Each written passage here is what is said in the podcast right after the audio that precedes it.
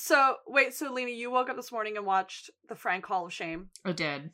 I watched it last at like 1.30 in the morning last night. I remembered that it existed, and I was like, okay, I'll yeah, watch same. it. And I was with my roommates and I was like, wait a minute. I liked it. I actually really liked it. You said who was the who was his father? Gary Busey. Gary Busey. It kind of like worked though. Okay, but the actor they got to play old like older Liam, he did a really good job. He like he totally like enveloped like the way that Christian has been playing Liam for the past couple years. Like I'm like, oh my god, like he like this is like really accurate. The fact that all he's like all of them have money now, winning. I mean, it's like it's always entertaining to see all of Frank's like little schemes, but it's like honestly like in terms of like the bigger picture, like the analysis of narrative, who give a shit?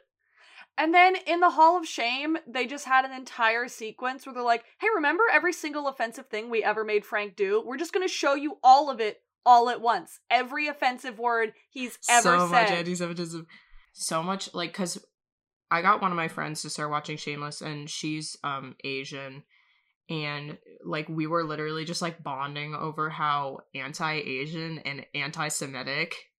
Cause like I'm Jewish, how anti-Semitic this goddamn show is. Yeah, the show's And, like- brutal. they don't give a shit about anyone. and like anti-black too, but it's like, oh my god, the Jew slander is real.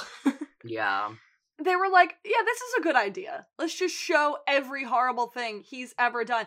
And then let's point out that he has had zero character development through these last 11 years and he has changed not at all. And have him have a come to Jesus moment at the end of it and then just rip it all away and decide, no, actually, we still don't want to develop him at all. Instead Let's of having him like again." find money in the in like somebody's jacket at the end, it was like money and weed in somebody's jacket that like they left in the kitchen. He like found it in there and was like, "Oh, okay." Like I like totally regressing back.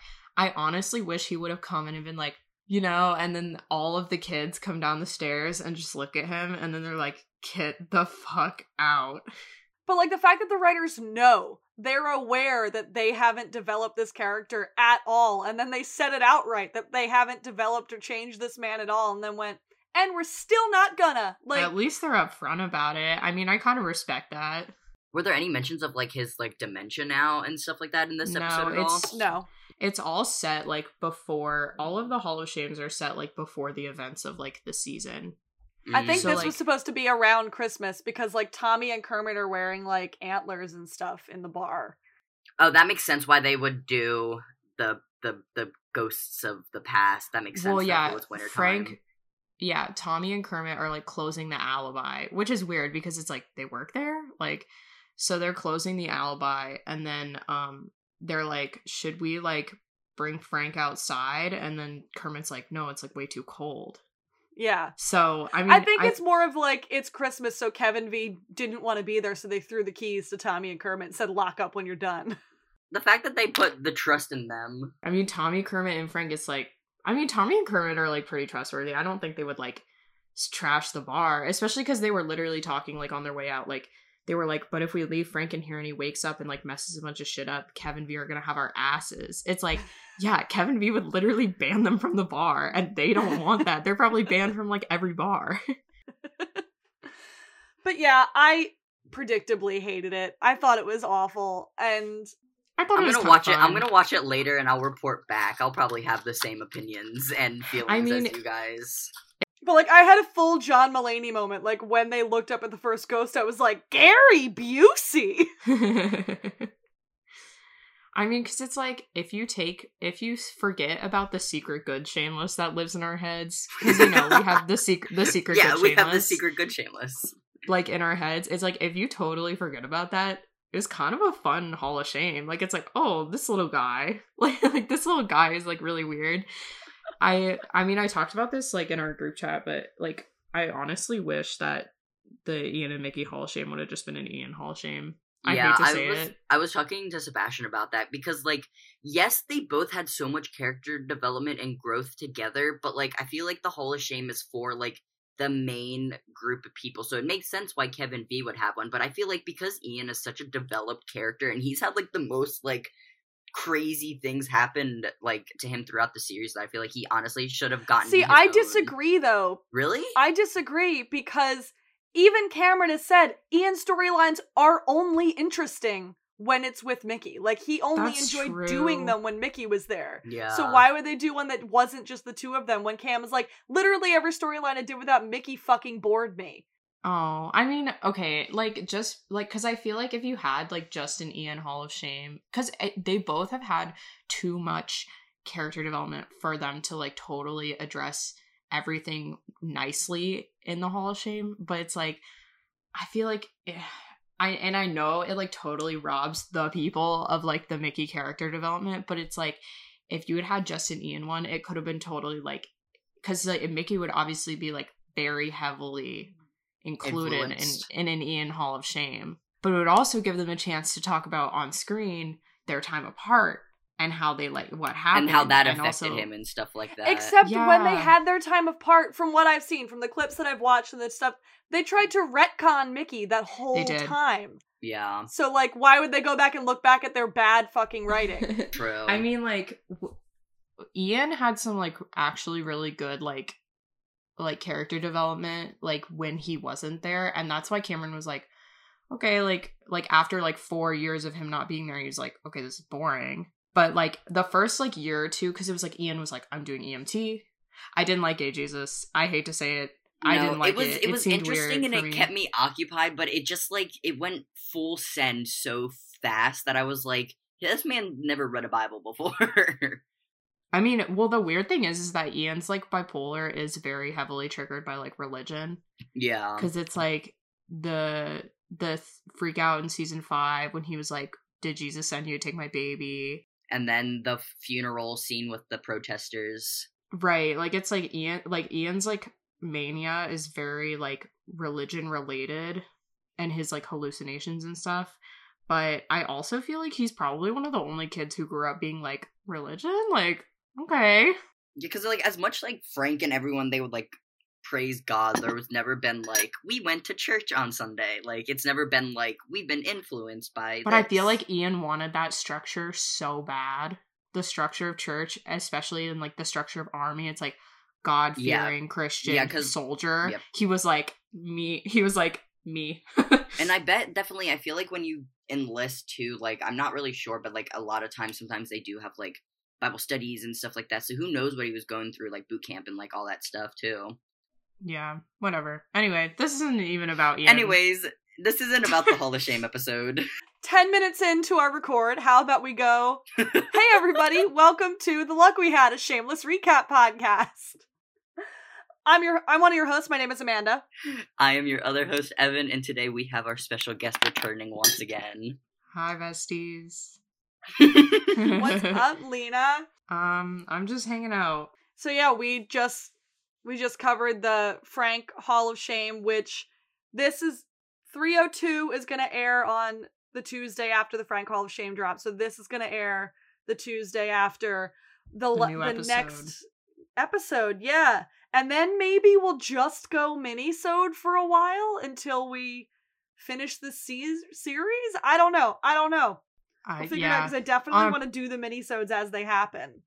on a personal note, do you guys remember the last time I was here where I had to leave to go take a COVID test? Yes. Oh yes. Okay, so fun little story. Sorry, fun little story. My roommate tested positive. Um, I it took us two days to get her results back. She tested positive. I stayed in my apartment with her, like separated. We have separate bedrooms for like two days, and then I went back home for a week. I did not test positive for COVID. I am built doesn't so want you. different. COVID doesn't want me. I am built so different. Honestly, I feel like me and you, we're immune at this point because me and you have had so many close calls in like the last like month or two, and me and you are just like immune. The coronavirus doesn't want us. like just the it don't mou- it don't want me who want me not the corona I've had, I've had to get an, a COVID test three times now, and I've had two COVID scares so far because I've like out of like people I've seen who've ended up getting it, but I haven't tested Yeah. positive yet. So my body is a temple. So All So three true. of the guys my dad works with have tested positive and pretty much caught it from each other, but my dad tested. Yeah, I remember when you were telling us that because you were like, "Hey, I, my dad needs a rapid test." I'm so surprised. Like, it's so weird because I feel like everyone I know just keeps on dodging it, but then everyone I don't know is getting it. Crazy. Yeah, My friend weird. Asher got it twice. he got it twice. He got it twice. God, He got it. He thinks from like Trader Joe's because it was the only place he Oh, went is that, that his family didn't go. Is that what you posted on your story? Yeah, he got it from Trader Joe's. He thinks, and then he moved to Brooklyn and he got it again, probably from just somebody walking down the street next to him without a mask on. Well, God and it's damn. like people are like, you know, like you're not supposed to get it twice, but it's like different, different variants, different strains. Yeah, the Like, I feel thing's like it, the that thing's totally been around happen. for a year now. There's it's mutated into so many different smaller things that like anyone can get like the cold COVID or like the dead COVID or like there's so many different ones. It's like who And knows? still- Every time I like have a sniffle or my throat hurts, it's like I definitely have coronavirus. Like, bitch, you haven't left your like I have like the worst like body in the entire world. Like I'm always sore and I'm always achy, and it's really fun knowing one Yeah. of the main symptoms is like body aches and muscle. Well, and that was the weird thing was like my roommate and I literally double mask everywhere. We don't really go anywhere for fun or anything like that. Like we just Yeah. go like grocery shopping. So first of all, none of like the people we've seen tested positive. So like we have no idea where she got it from. Second of all, it's like it's not as if we were being irresponsible. I didn't get it. like Yeah. it's like it's just like it's totally And Yeah, it my um my friend, he lives like his roommate got COVID. He got COVID, but his roommate's boyfriend didn't get COVID and he like lives with her like basically like all the time. So it's like so weird like how it will get every other person. Right. Like I literally ate off her plate the night before we found out You that she are tested built positive, and I just didn't get it, and I don't know Yeah. how. I'm built so different. She's fine though. She's fine now. She's not contagious anymore. Good, I'm glad. But yeah, we're all good. We're all feeling negative about COVID, which is amazing. And we're here to discuss like I said, we might just end up doing mini-sodes after this for a while. I don't know what the posting schedule is gonna be like. If we can find time to record full episodes, I'll try to keep up posting them too, but like who knows? Who knows? As long as we can get mini-sodes done, a bitch will be happy. Who knows? But for today, we're discussing season three, episode three May I Trim Your Hedges. It is a fantastic episode that I'm very excited to get into. This is a good Ah, episode. We love this one. That people we love, love this episode. Uh, but yeah, season three, episode three May I Trim Your Hedges. It aired on January 27th, 2013. It was written by Krista Vernoff. I am very familiar with this woman because I am a Grey's Anatomy stan. She's a name I remember because she has written on this is her first of eight shameless episodes she ends up writing. She's also written Do you know the other ones? Oh wait, she's a she's also a producer on Shameless. Yeah, it says she's uh, credited for 40 Shameless episodes. She wrote May I Trim Your Hedges and Frank the Plumber in season three, I'm the Liver and Uncle Carl in season five, The F Word in season six, Home Sweet Homeless Shelter, and You Sold Me the Laundromat, remember, Love in the F season Word. seven, and God Bless Her Rotting Soul in season eight. You sold me the laundromat. Remember?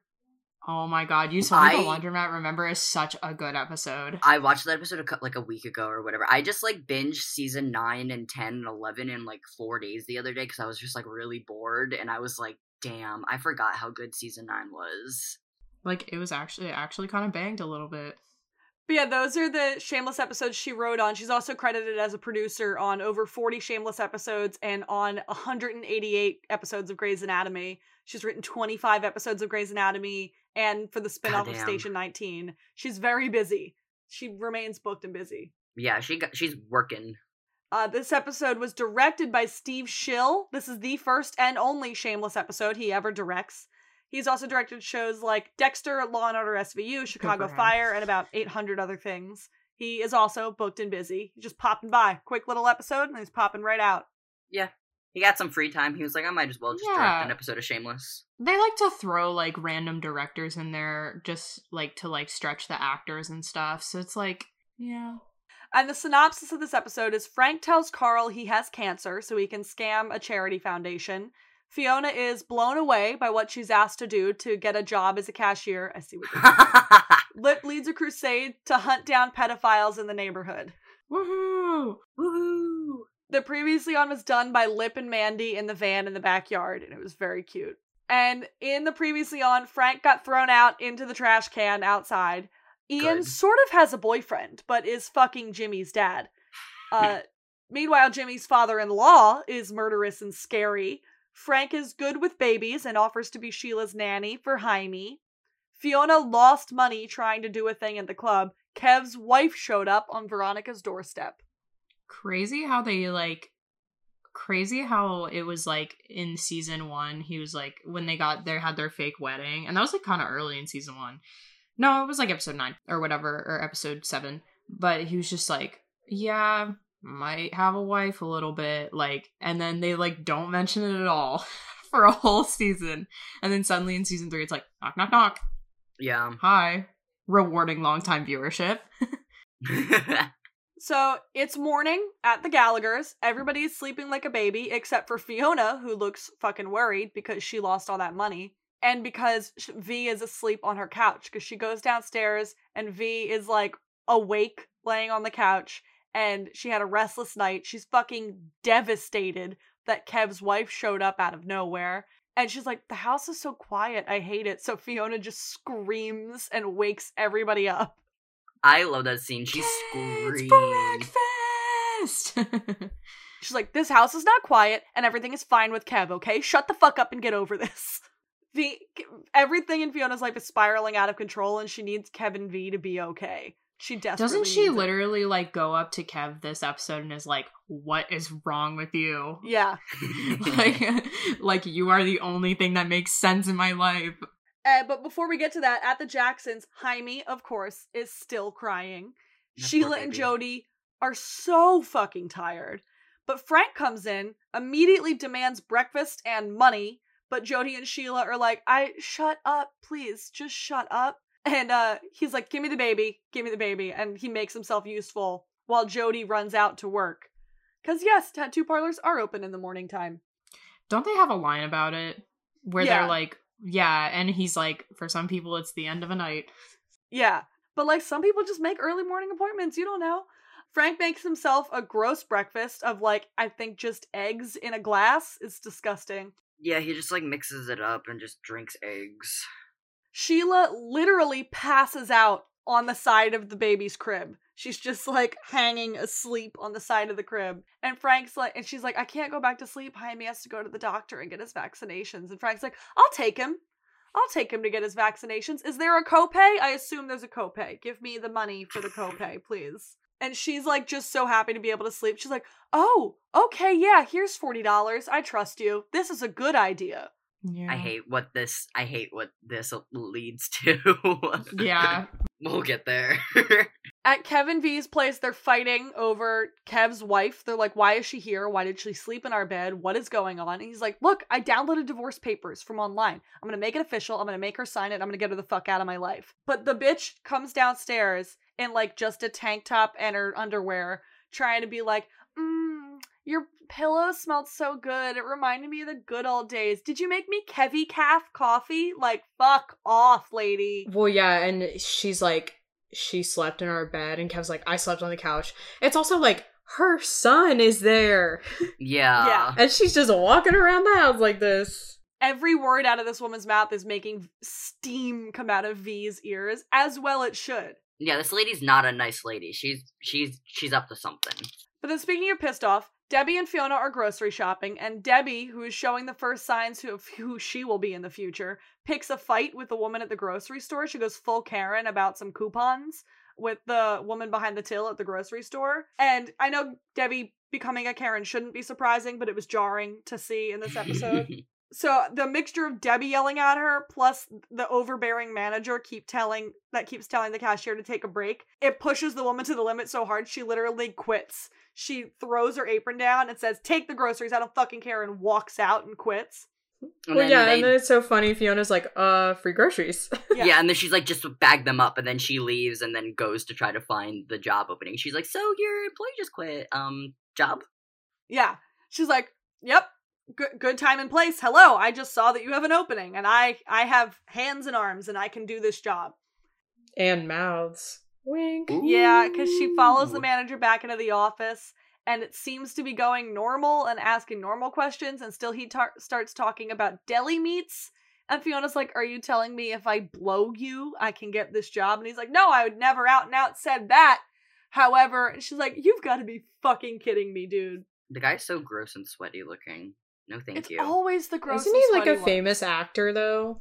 yeah, I recognize him. I'm not sure his name. He though. looks like Jim. He looks like Hopper from Stranger Things, but it's not. It's like the one actor that I always confuse him for.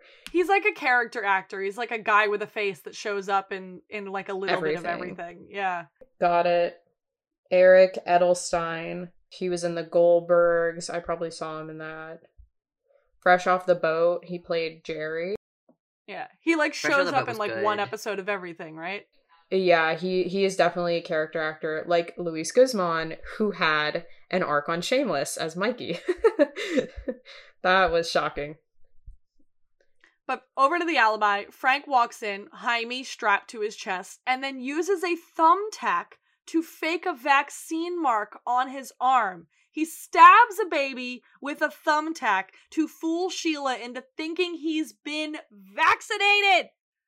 That is probably one of the more awful things that he's done. He dips it in like fucking like whiskey or whatever, then To pricks the poor sanitize baby, it. The sanitize it, and then doesn't he put shit on his gums right after that too? Like he, like, Valium Valium, or was it Valium, or did he just like finger his gums with the with, With the whiskey, whiskey. yeah. I, yeah, Oh, it might have been the whiskey, but he did give the baby Valium a couple times. I know Yeah. he gives. I know he gives the baby Valium when that one time with Debbie. I think that was last episode, like when they're in like the alleyway or whatever.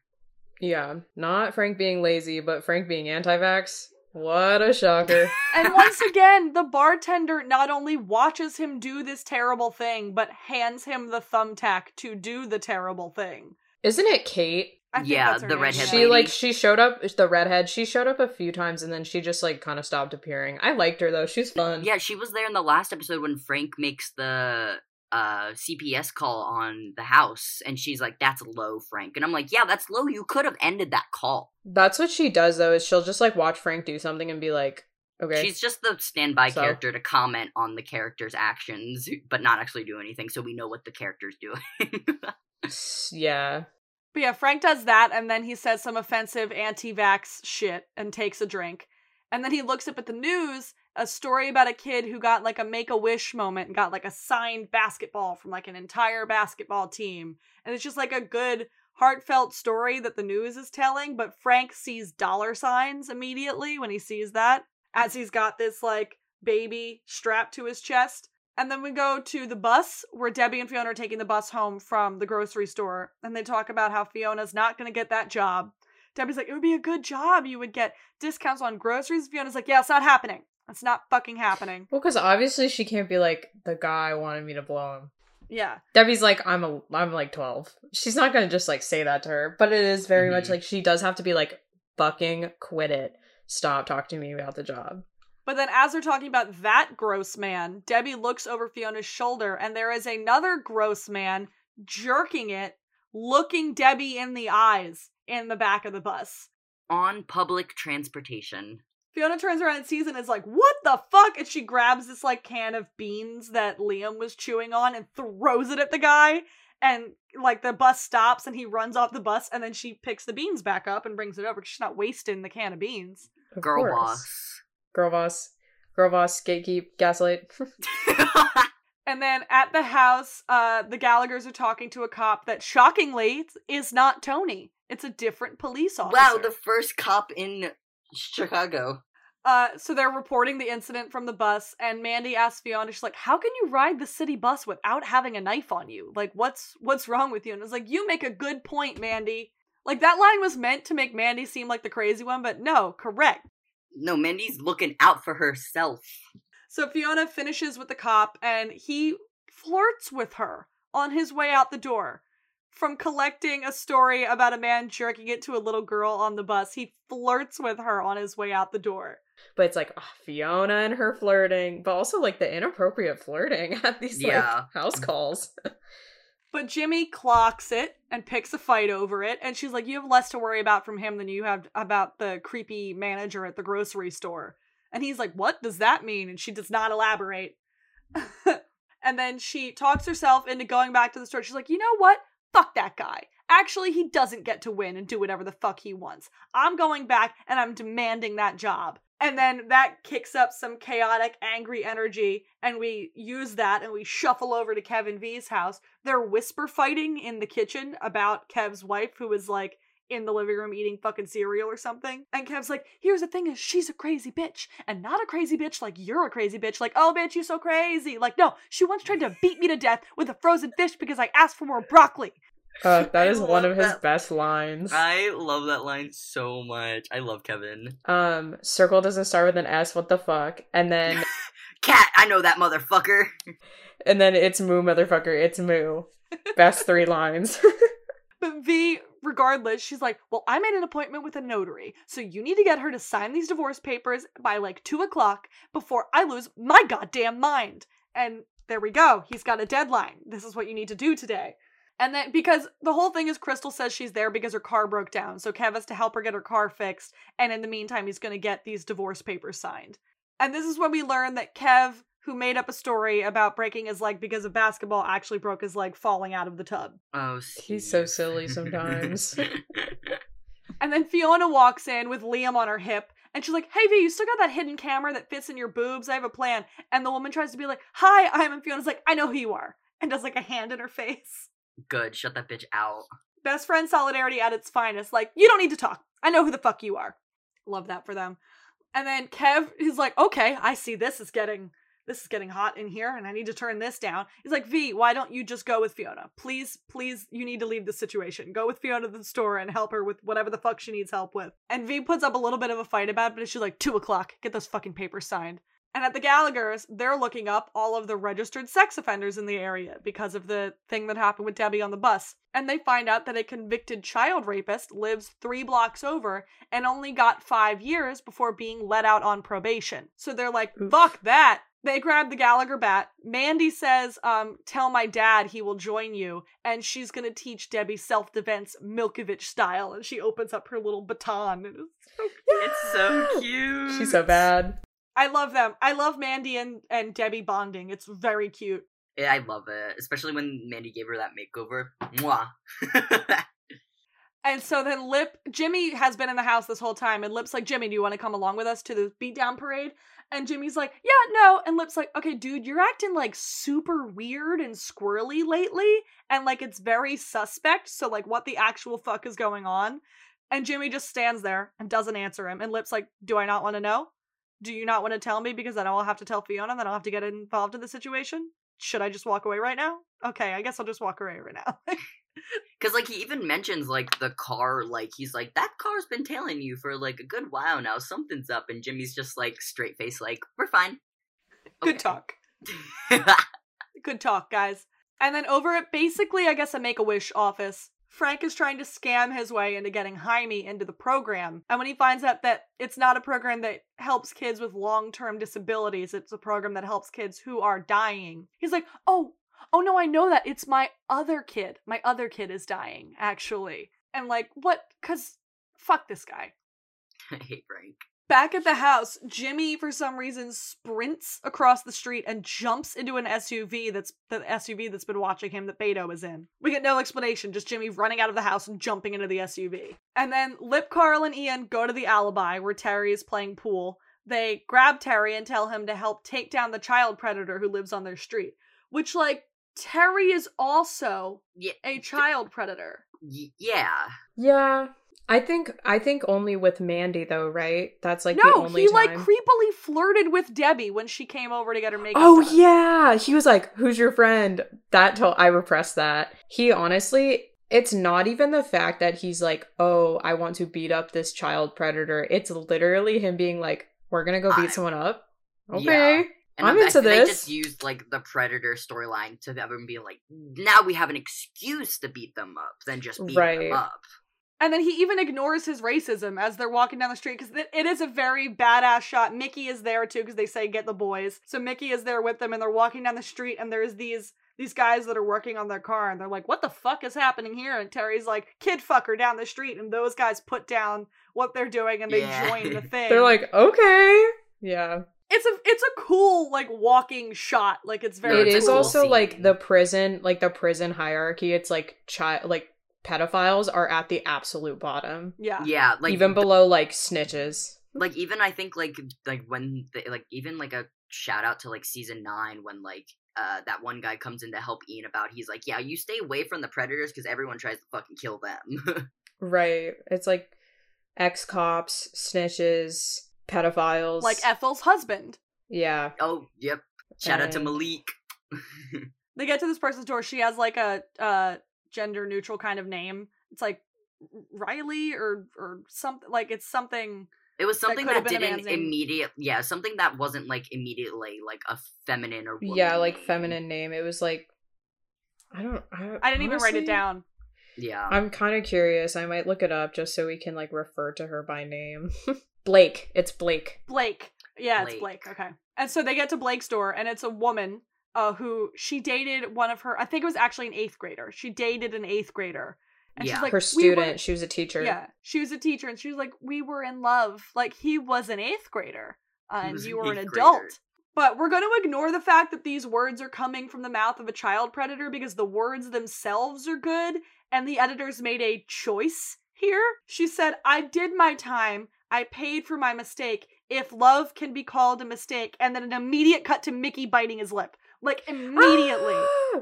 the secret good shameless. It does something it, sometimes. it lives in our brains there was one editor who was looking out for us. They're like, no, no, no, no. That's what you cut to. That's what you cut to right there. that shot of Mickey though yum It's a good shot. It's a good shot. Subtlety is gone, and I love it. But the posse breaks up, and it leaves Lip, Mickey, and Ian. And Lip is still pissed about it. He's like, she is still a fucking child rapist. Like, why are we just leaving her alone? And Mickey is panicking about that moment he just had on the porch. So he is performing the hell out of his masculinity right now. He's like, well, well, she was super hot though, and it's getting me hard. And hey, Angie, do you want to fuck? And like, he just walks off. he already yo, knew he was in love with Ian. Oh, And Lip, Lip just like watches this happen with Ian standing next to him, and Lip's like, "I thought you two were in mix." Ian's like, "Shut the fuck up." It is so funny because Ian is literally just like, ugh, not again. like, he's like, oh, god damn it. Like, he just watches it happen and he just like rolls his eyes, and Lip is like, I'm confused. Ian's like, that's just what he does. And then here's a conversation I forgot happened with Lip and Ian. They're they continue to walk down the street after this, and Ian asks Lip if he thinks he's like, "What do you think? Cash should have gone to jail?" And Lip's like, "Fuck yeah! I almost called the cops like a hundred times." I think you Good should have. Lip. Like, you should've were a kid and Cash was a man. And like, yes, I would like so much more of that conversation. Please help Ian realize he's being groomed by these old men. Break the cycle. Break the cycle. But it won't happen. It- it's but it's so good. I forgot this conversation happened. And Ian's like, I was in love. And Lip's like, he was an adult and you were 15. So Also, like, they totally stopped hooking up after he really, like, spent time with Cash outside of the store. yeah. Like, he went to Cash's house and he was like, I hate this actually. Yeah, he Yeah. really ran out. And Ian's like, well, it would be fine if Carl was in the same situation, but if it was Debbie and an older man, it's different. And Lip's like, it's got nothing to do with love. This chick is a standard issue pedophile. Loving this energy from Lip. Love this. yes, Lip. And then over to Jimmy Steve, picking up a very angry Estefania, who's just ranting. She's so good. She's like, I hate this INS bullshit. Love you. I love, Love, you. her. I well, love because this is like she started taking English classes and stuff, so she like talks more now, and it's like Mhm. I love you. yeah, we were talking about her last episode, how she was just like being all cutesy and stuff like that. Like, She's I so love her. bad. Like, fun fact Estefania's never actually done anything wrong. I love her. So true. She's just around the wrong people. But at the balls, uh, like every moment with with Jimmy in this episode is like blink and you miss it. Uh, but then we go to the balls where V is going to the store with Fiona. She's got the titty cam on, and she reminds Kev, who's like out fixing his wife's car, that the deadline for the papers is 2 p.m. And then they leave, and Kevin his it leaves Kevin his wife alone, and Kev is working on the car. And this is the first moment that Kev is told that Kyle, the kid that is with her, might be his. She's like, I don't even know if Kyle's yours. And he's like, Kyle might be mine. Like it had. Yeah, because because she's like, she's like, oh, but the last time we saw each other, he's she's like, oh, he was fourteen, and he's like, or twelve, or however old he is, and he's like, the last time we saw each other was twelve years ago. Yeah. bitch. How old is um? How old is uh Kev supposed to be? We tried to figure this out. I really thought they were like in their twenties. Maybe he's like eleven, but didn't didn't him and didn't Kev and the girl get married like Super really young. young, young. super Yeah. young to get out of the foster care system, Yeah. Mm, Oh yeah, yeah, yeah. I forgot about that. something like that. They Because like it would make sense that V is close to Fiona's age, but even then, just it seems like she's at least a good couple years older. She probably is because Fiona is supposed to be twenty one in the second season. So it's like honestly, Kevin V are probably like 24, 25. I feel like we've had this conversation so many times too. I Yeah. they literally and the writers are like, we don't have this conversation, and that's the problem. But whatever, shameless, inconsistent. They don't have real times or ages. Yeah, time doesn't exist on this show. Uh over in the Gallagher bathroom, Frank is telling Carl, "You caught cancer from Grammy. You caught cancer from Grammy. I'm sure if she knew she had the contagious kind, she wouldn't have hung around you." My guy, what? Oh, I mean, it's it is kind of funny because then like he's like, "Oh, the cancer's in your brain, but luckily, lucky for you, you're kind of stupid." So And so he has to shave Carl's head, and Lip walks in while he's shaving Carl's head, and Frank's like, Oh, Carl has lice. That's why we're shaving his head. And Lip's like, Since when do you parent? This is weird. yeah, Can we talk about like after this though the horrible bald cap they put him in? no, they for real shaved, They shaved, shaved his head.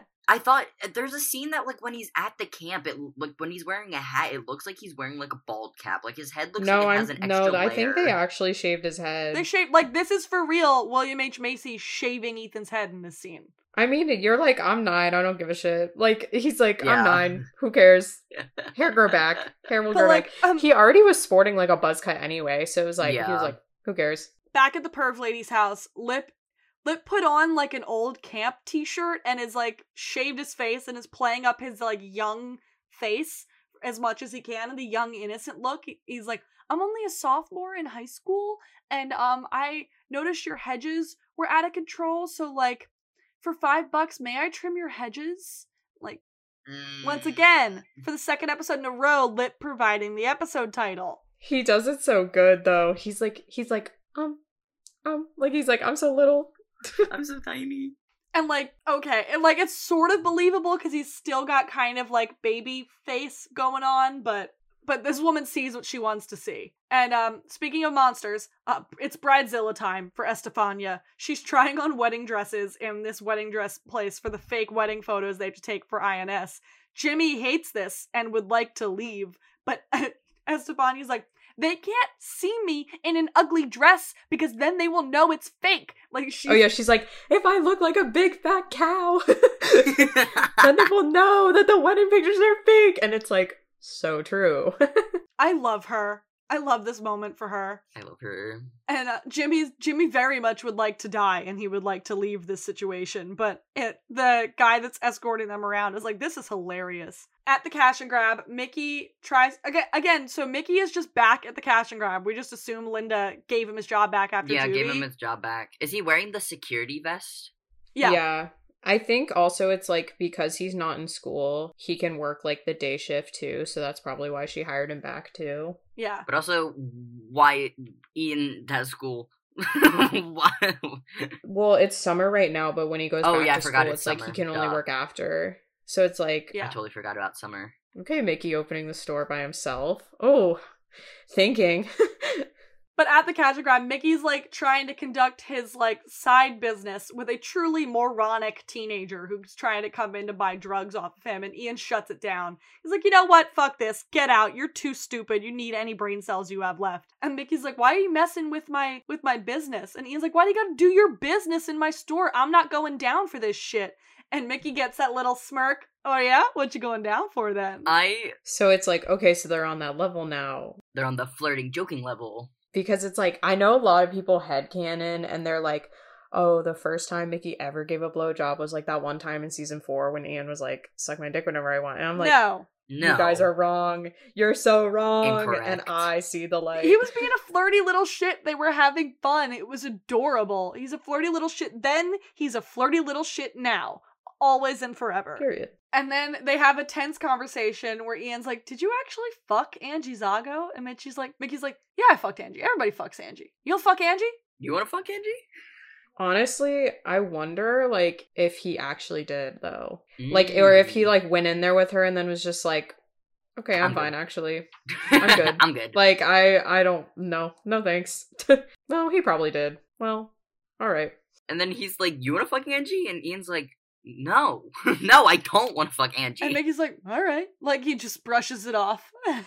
and then we go to the alley by the Gallagher house where Debbie is playing with her new weapon, her new baton that Mandy gave her, and nearly kills Kyle. The kid who might be Kev's son, he like comes up behind her and she tackles him. But he's like, I'm not, I'm friendly. Hello, I just wanted to say hi. Then we go to the perv's house. that kid was so nice and innocent. He really was. And then we go to the perv's house. Uh, Lip is knocking on the door and asking for something to drink. He's like, Do you have lemonade? Or she's like, A juice box? Like, you creepy lady. You creepy lady. Cause it's like the juice box is like little kid.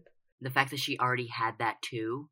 Right. I mean, to be fair, it's like, well, when you're an adult, you can buy anything you want. Juice boxes That's are true, kind but fun. it's different because she's Yes. a pedophile. Yeah. Deeper she is visibly flustered by Lip's existence. And then Lip lets himself into the house. He's like, Can I have a sandwich? Doesn't he take off his shirt? Doesn't he take off his shirt like right before then? Because he's like, "Ooh, it's really hot," and then she's like, "Do you wanna yeah. come in?" And it's like, she should know. Like, he has like a tattoo and stuff. It's like, shouldn't you like be catching on to this?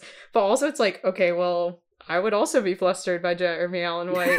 I hate to say it. Me too. Like, he's- He's so good at playing up this like young and innocent thing, and like it's uncomfortable to watch. It's it's like super good, but I also hate it. yeah, because like he's playing into it, and then like I hate how flustered she gets because I'm like, I don't want to watch this. I don't want to know what she's feeling. I don't want to know her thoughts. No, thank you.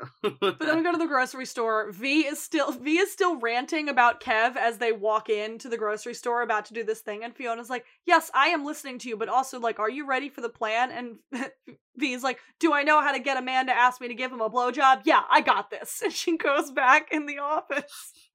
I love best friends. She literally comes out like two minutes Yeah. later, too. Like, she's literally like, I'm done. But before she does that, we go to the alibi. Kev is trying to do the pregnancy math in his head about Kyle and his ex wife. He's like, We broke up in 2001 because you tried to run me over. And she does not confirm or deny if the kid is his. And Kev is like, So I might have had a kid for the last 12 years that you didn't fucking tell me about? Yeah, because it's like, even if they broke up when he was 18, Yeah. that would make him 30. Yeah, Guys, where is the where's the math? where's the consistency? I still want to know how like if V and fucking Fiona just became friends because they were neighbors, or if there's a deeper meaning between them. Probably because it was like, well, because I wonder, I don't, hmm, I'm thinking, because it's like, okay, Kevin V, they probably like, one of them was already living in that house. It was probably Kev because he works at the alibi, and then she moved in with him. Mm, that would make sense. That would make sense to me, but it's like, But unfortunately, the writers will never tell us. they just don't care enough to figure it out or to even make something up. It's Like, like, I'm sorry, you have a show for 12 years. Please give your characters a birthday. come on, guys. Like, I'm, I need, I need details, please. But back at the grocery store, like you said, V, like two minutes later, comes storming out of the manager's office, continuing to rant about Kev. Like she just comes out and launches back into her rant about Kev, and Fiona keeps up with her. And she's like, V, V, but did you like do the thing? And V pulls the camera out. She's like, Oh yeah, he's fucking nasty. And she hands her the camera. and then she takes Liam. She's like, Oh, let me take Liam. He's waiting back there for you. And like she cuts herself off mid thought about ranting about Kev. She's like, oh yeah, I did the thing. Give me the kid. Yeah, go back, go back and get your job. And Fiona just bursts into the back room. She's like, these are the shifts I want. Home by six, and I'm not giving you a blowjob. Give them to me now, or I will give this tape to your wife. And the guy's like, okay, fine, and just gives her whatever she wants. Girl boss. Girl boss. Girl boss. Gaslight gatekeep girl boss. So true. so true. Back at the park, Jimmy and Estefan or at the park, Jimmy and Estefania are like in their wedding dress and tux, and there's another couple taking their wedding photos with like a line of bridesmaids next to them. This scene is so funny. They jump onto the other end of the line of bridesmaids and start taking pictures. And then Estefania goes, That is terrible, ugly dress. Your friend, she must not like you very much. And it's like, oh my god, she's kind of right though. like, she was kind of right. She's not wrong. They wear terrible, ugly dresses. I am obsessed with Estefania. She's the best. They run away and we go back to Lip at the perv's house. Uh, he's still killing it with like the innocent routine and proving his point that she's simply a pedophile because she finds out that he's 16 and then she kisses him anyway. And he takes a picture of it and then tries to leave because he has his proof. And then she grabs his dick and is like, basically, come to my bedroom and fuck me right now and bring the peanut butter. Ah, no. Oh yeah, and then he like tries it with Mandy, and she's like, "Are you serious?" Oh yeah, that, like, that's like the that's like like the very end of the episode. at, at the cash and grab it's jealousy time it's so good mickey's in the back of the of the room talking to customers lloyd walks in flirts with ian sets up a date with him while mickey is back there and brooding and then when lloyd tries to leave mickey like puffs out his chest he's like you got a receipt and like is so in his face and he's like lloyd leaves and he turns to ian he's like is that your grandpa and ian's like no um that's the guy i've been seeing we mostly just fuck and like like you and Angie. It's like he already knows. He just wanted Ian to say it. He already knows who Lloyd is. yeah. He just like because like why else would he like intimidate him like that? Mhm. He already knows. He just wants to hear him say it. Oh, oh my god, I forgot. Um, it's like the Lloyd scene when he was like ginger snaps. Oh my Wow. god! He's like, um, I was hoping for. Is that that same scene? I came here for some chips and a ginger snap. Yeah, that's what he said. Oh, yeah. Yeah. Mickey is so jealous and it's so funny. And I love I love them in season 3 so much. Season one through three. It's like oh, the flavor, Yeah. the flavor, because they flavor. both know that they like each other, but they're like not admitting it. And then it's like Ian also was like so fun in seasons one through three because he was like, I am sassy, I'm family man. Oh my god, I'm sassy. I'm gay. I'm family man. I have a job. literally obsessed with him. And then we join Debbie at the playground with Kyle. She's still talking about the dick that she saw on the bus and how traumatizing it was. And Kyle's like, "Hey, what Kev's what's Kev like? Cuz he might be my dad and I think he's cool." And Debbie's like, "Kev is a good guy." And he she's like, "I might become a nun after seeing that penis on the bus." The lesbianism. And Kyle's like, "You're too pretty to be a nun." And then they have a little moment and they have a little kiss and like, "Okay, it's kind of cute." It's so sweet. It's like a it's like a kid, it's a kid little peck. It's like an appropriate kiss for two little kids. Like it's adorable. right. yeah. I wonder if that was Emma's first kiss. Maybe. Aw. Who know? I didn't even think about that. And then they walk home. Fiona and V find out that Kev never came home to sign the divorce papers because the notary is like, "What the fuck? They never showed up. Am I still getting my 40 bucks?"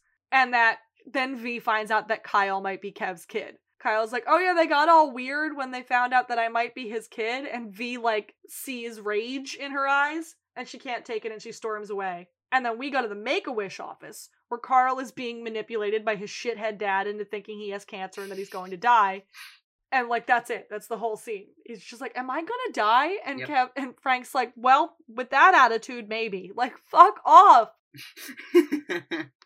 And speaking of super fucked up situations, Lip is getting his dick sucked by the pervy teacher lady, and then she puts Nair on his pubes and nairs his pubes away so that he will look younger. um, I did not need to see the scene of her wiping away his pubic hair.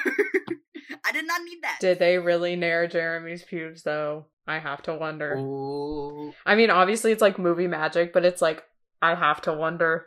And like this, so this lady is just straight up disgusting. She's like, "You don't look young enough. I'm gonna nair your pubes." Like, fuck off, you creep. Also, Nair doesn't smell good. Yeah, Nair's she's not a great. That shit burns. and that's what he's like. Why is that burning? What are you doing? What's happening right now? But And she just wipes it away. And he's like, Did you just remove my pubes? Back at the Make a Wish Foundation, Frank is yelling at the lady who runs into the pla- who runs the place about getting Carl a swanky gift. And she's like, "Well, that's not really how it works. We only get so many packages per year. Maybe next year." And he's like, "He might not have a year." Oh my god, come on, Frank. And then she's like, "I can I can get him a spot in this camp." And Carl's like, "Camp? I can go to camp?" And fuck, man, he looks so excited. But it's also like wants to go to camp. Carl's old enough that Frank could have been like, okay, here's what we're gonna do. I need you to act like you're dying. And he could have really played it up. Like, it's like, and yet he had to just traumatize him like that. Come on. Yeah. And then we go back to Jimmy and Estefania. She gets him to come in the back of the car with her because she's super horny. And then she grabs her hand and grinds on it until she gets off. And Jimmy's just standing there like, ah. Doesn't he have like the broken fingers too? yeah. Oh my Yeah. god. And then in a, like a really cool editing move in that scene, like the the the music builds up in that scene and then transitions over really nicely to the music coming from the bar where Ian and Lloyd are on a date. They're on a date in this bar Mhm. that's got like a big window on it, and Mickey is across the street drinking beer, looking beefy and absolutely fuming with jealousy. I love that they he probably followed them because he wouldn't have known what He restaurant they did, were going to. and he also like th- wasn't he like multiple beers in, Yep. or something. It was like three or four. Uh, It's yeah. like, oh my god, Yeah. he's jealous.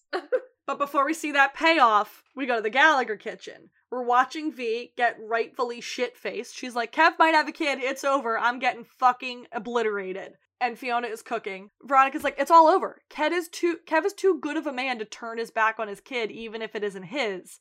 He's like, this kid is being presented as everything he's ever wanted. Like that's so right, especially like when they have their kids. But she's like, I can't fight him over this. I can't ask him to change the thing that makes him the person that I love in order to be with me. I can't do that, so it's definitely over. And Fiona's like, nope, fuck that.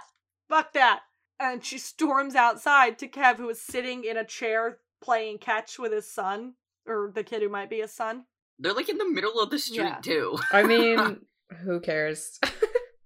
Yeah, who Who cares? But like the, he's sitting in a chair in the middle of the street. That's what I'm saying. And no, I know, can't and it's fast. like, what if a car comes? The car would just be like, who cares? okay. But Fiona's like, you and V are the only thing that makes sense in this fucked up world. You can't leave her. And Kev's like, who the fuck said I was leaving her? And he's like caught completely off guard by it. And then his wife comes out and is like, you're interrupting Kev's time with his son. Give my boys their time. And I swear to God, the look on Fiona's face when she echoes back, your boys. It should have murdered her. It should have killed that woman. It was mm-hmm. deadly. It was a deadly look. And Kev like senses that and he tries to interrupt. But Fiona's like, if you don't, she's like, I always defended you. Everybody always said you weren't smart, but I never thought you were dumb. If you don't see what this woman is doing, just plain dumb. Like, correct. Good. Like, this woman is manipulating you. You need to see that. But from one betrayal to another, Estefania is dropped off at home. She just gets out of the car. And then Jimmy's what he Jimmy gets back in the front seat, and Nando is like, you know, Fiona reminds me of my mother, a woman who raised six kids and never asked for anything. And Jimmy's like, I didn't even move my hand. Estefania did it. I didn't even do it. Nando's like, mm-hmm, sure.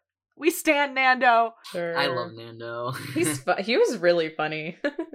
no, he, I my the whole Maroon Five from the last He just- episode. he that loves part them. just still gets me. He loves Maroon Five. Nando is a good man. He's like, you need to treat Fiona with respect because what the fuck was that that I just witnessed? I love you, Nando. I love you.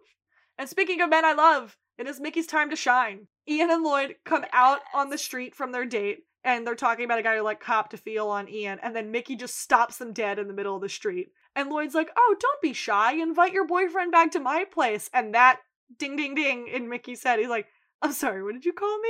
And he headbutts Lloyd and he beats the shit out of him until Ian has to punch him in the neck to get him to back off. Ian just let like Ian just let him like tear him a new one, and then he just does that one little like chokehold. it made him feel good. He was like, "Oh, he wants me.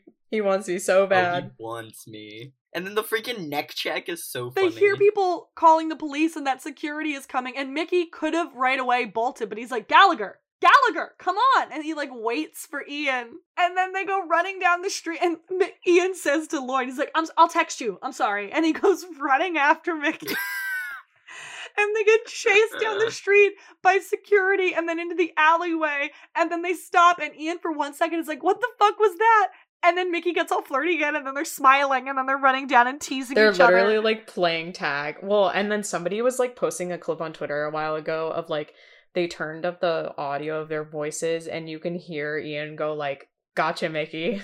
Oh yeah, I think I remember you telling me that like a long time Oh ago my or whatever. But like who who um it's like Ian that like goes for like Mickey's waist, right? No, Mickey grabs Yeah. Ian's neck and like goes for his Yeah, crotch. And Ian is like he like arms around and then he's like, Oh, yeah, "Gotcha, yeah, Mickey." yeah, and it's like, yeah. "Oh my god."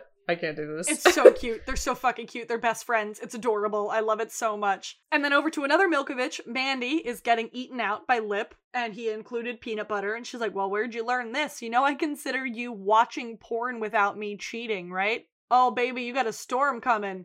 Cause she. She's like, well, then it'll be more fun if I was eating it off of you. And she tries to look, go for his dick and realizes his pubes are gone. And she does the math quickly. She's like, oh, I know exactly. She's like, why are you bald? why are you bald? Why are you Me bald? starting season nine of Shameless, looking at Jeremy and being like, why are you bald? Why are you bald?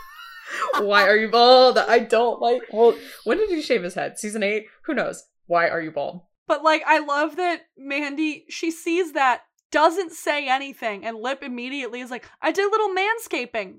And then silence, and then, all right, well, you know what? She's a pedophile. Like, he didn't even have to Why the confess that. deception stutter step before the truth?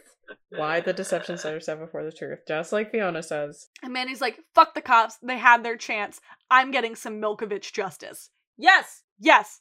She storms out, and Lip follows her downstairs and then joins the family and V downstairs for dinner. And then Fiona finds out about Carl's lice, like she sees that his head is shaved. And he's like, I had lice and Frank got me into camp. And she's like, Frank got you into camp? And she doesn't ask many questions. She's like, why would he why would he do that? But you seem excited, so I guess it's fine. And then Kev comes in and he tell and everything goes really quiet and he tells V, I'm gonna know my kid and you can't have a problem with that. But Cheryl is my past and I would never leave you and you just kinda have to know that. And like The way that It's Veronica sweet. starts crying and Fiona starts crying too. she is really the third. They both She's- like Fiona's ugly cry comes out. and it's like, oh my god, like when Svetlana joined us like the third, it's like, no, you know it should have been Fiona the whole Mhm. time.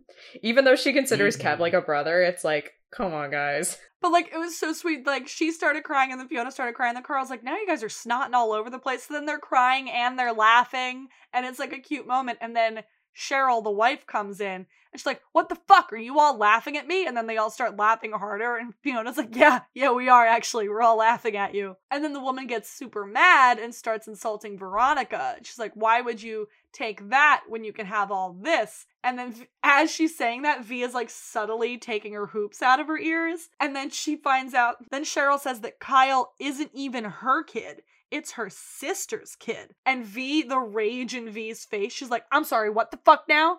And because Cheryl calls Kev stupid. Yeah, because she like calls like Kevin like dumb or something like that. She was like, "You dumb, stupid piece of shit" or something like that. And so Veronica fucking attacks. She jumps up, grabs this woman by her hair, and starts beating the life out of her. And like the best friend she is, Fiona in the background is like, kill her, V! Wasn't it like, yeah, they they just got a new TV and Lip is like standing in front of the TV and he's like, not the TV. Oh yeah, they, Lip asks if they should break it up, and Kev's like, "Do you want to lose a fucking eye?" And then they're like, "Oh, the TV, the TV," and they like steer it away from the TV. But Veronica, her tits fully come out of her dress while this fight is happening too. I mean, good for her. Oh yeah, oh yeah. She's wearing like a romper, but like, good for her. Shanola, like Shanola's like, good for me. But Veronica pins the bitch down and makes her sign the divorce papers while she's like pulling her hair and has her pinned down against the couch. And it's fantastic. And then an immediate cut to the woman. She's packing up the car and she tries to turn and say something. And V's like, not one word. You just drive away. And she gets in the car and she drives away. And you can, Kev has his arm around V and you can hear him in the background repeat his words to her from earlier. He's like, bitch, you so crazy. Shut up. I love him. He's so It's sweet. so cute. And they all celebrate and they all go inside. And then Debbie sees Kyle, the kid, come out from behind a parked car. And she's like, You're still here. He's like, Do you think I was getting in a car with that? No, I'm not doing that. But also, it's like, damn, she really left him behind. Like, she, Yeah, she didn't even realize he wasn't in the car. she probably just didn't even care. He's like, Can I borrow a phone so I can call my real mom? And she's like, Yeah, do you want to come in for dinner too? And like, it's very cute. It's very cute. But the opposite of cute is Mandy standing on the perv teacher's porch. She's like, Hello, you're moving out tonight. And the woman's like, I'm sorry, excuse me. And Mandy says, I don't excuse you, you sick bitch. I don't excuse you because you're hot or because you're blonde or because what you've got between your legs. And she's like, let me show you something. And it's Iggy and Joey digging a fucking grave in her front yard. And she goes, Tick tock, kid fucker.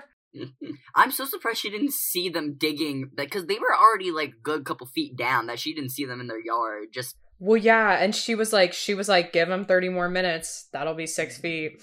It's great. Yeah. She's like, tick tock, kid fucker. And Mandy gets shit done. She gets results. Back at the Gallagher house, Jimmy comes up to Fiona, lies again about having to go to the doctor for his hand. They kiss, and then Fiona starts crying about everything that happened today.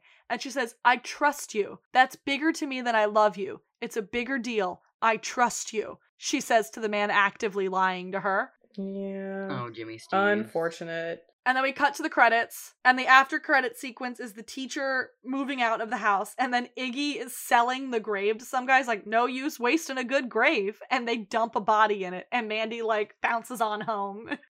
I loved Iggy, and it really sucks that they like don't like the actor enough to bring him back. And so like now he talks shit about Shameless on his Twitter, and it's like, oh my god. That's so funny. I'm surprised they have beef with such like a minor character like on the show. Like they have beef. let him do his job. Honestly, okay, I bet they had Emmy sign an NDA when she left. I bet when it's up, she's gonna be like, guys, here's the tea. Yes. But anyway, Anyways. the credit song in this episode is Place in the Sun by Alan Yates. And then I have a next week on, next week on Shameless. Carl goes to cancer camp. Sheila reminisces with Frank about their sexcapades. Fiona finds out everybody at her job has to be blowing the manager to keep their job. And Molly Milkovich comes in the picture. Molly. Love her. Love her. Wish the writers her. remembered she existed. Yeah. But that's Well- it. That was the episode. What did you guys think? I love this one. I think we got a little distracted when we were talking about it, but it's like I love this one. I love this episode. But yeah, that was the episode. Um I think I'm going to release this on the Tuesday after 1107 comes out. I don't know. I'll figure it out. I'm not entirely sure. I don't know if we want to do the minisodes and the longer episodes if we're able to actually record them, but who knows. I know that I'm recording part 2 of Skip to the Gay part soon because the next episode of my Supernatural rewatch is 1518. I'm actively avoiding it today. I despair. Uh, fuck 1518, dude. Fuck that episode. So yeah, that was the I don't know how I'm gonna cut around that, but that was the episode. We all really liked it. We're all really Nice. excited for the back end of season eleven. We're all gonna get very fucking emotional about it, and it's gonna be a lot to take in. Mhm. I'm already really emotional. but knowing from Frank's Hall of Shame that they're all gonna end up like with money and happy makes me like makes my brain worms happy, and it's nice. well, supposedly in the future, like when Liam is grown, Yeah, they all have money, and it's like okay, at least I can like think about that. I'm gonna take it. I'm gonna take it. Take what we can get at this point. We'll see what the fuck happens with Mickey and his little little knees out rose moment that's gonna happen in the next episode. I'm so excited for his knees. the shameless social media though they are just like capitalizing on that one promo picture and it's like guys i need more that scene is going to be 35 seconds long. so true or just cut Yeah. entirely Yep. hate to say it Yep. hate to say it Let's get the fuck out of here. So, Lena, where can they follow you on all the things? um they can follow me on instagram at kojak c-o-j-a-c-k-k and on twitter at friedman F R L E D M A N. Evan, where can they follow you on all the things? Uh, you can follow me on all the things at Instagram at I Wanna Die 4000 as well as TikTok. And Amanda, where can they find you? You can follow me at Abnormal Amanda on Twitter, at Abnormal Amanda eighteen on Instagram, at Abnormal Amanda underscore 18 on TikTok. You can follow the show at Luck We Had Pod on Twitter, at Luck We Had Pod on Instagram. You can email us at luckwehadpod at gmail.com. And the link to our website and everywhere you can listen to the show is in the bio of the Twitter and the Instagram. And yeah, it's also in my bio on my TikTok. So yeah. And if you want to buy a coffee so we can help this podcast get even better, our Ko-Fi is on our website link. Yes, it is. Uh, thank you so much for listening to us. Thanks for supporting us, and uh, we are excited to dive into the rest of season three while simultaneously crying about the end of season eleven. It's gonna be a lot. It's gonna be a lot. I don't know how we're gonna do three oh six and whatever episode we'll be at in season eleven by then, but Oh my god, it's gonna be too much. It's gonna be too emotionally much. a lot. But we're gonna get through it. We'll see everybody later. We're all gonna go eat because it's two o'clock and none of us have eaten yet. So, Yes. all right, peace out. Nice talking to you guys. Bye.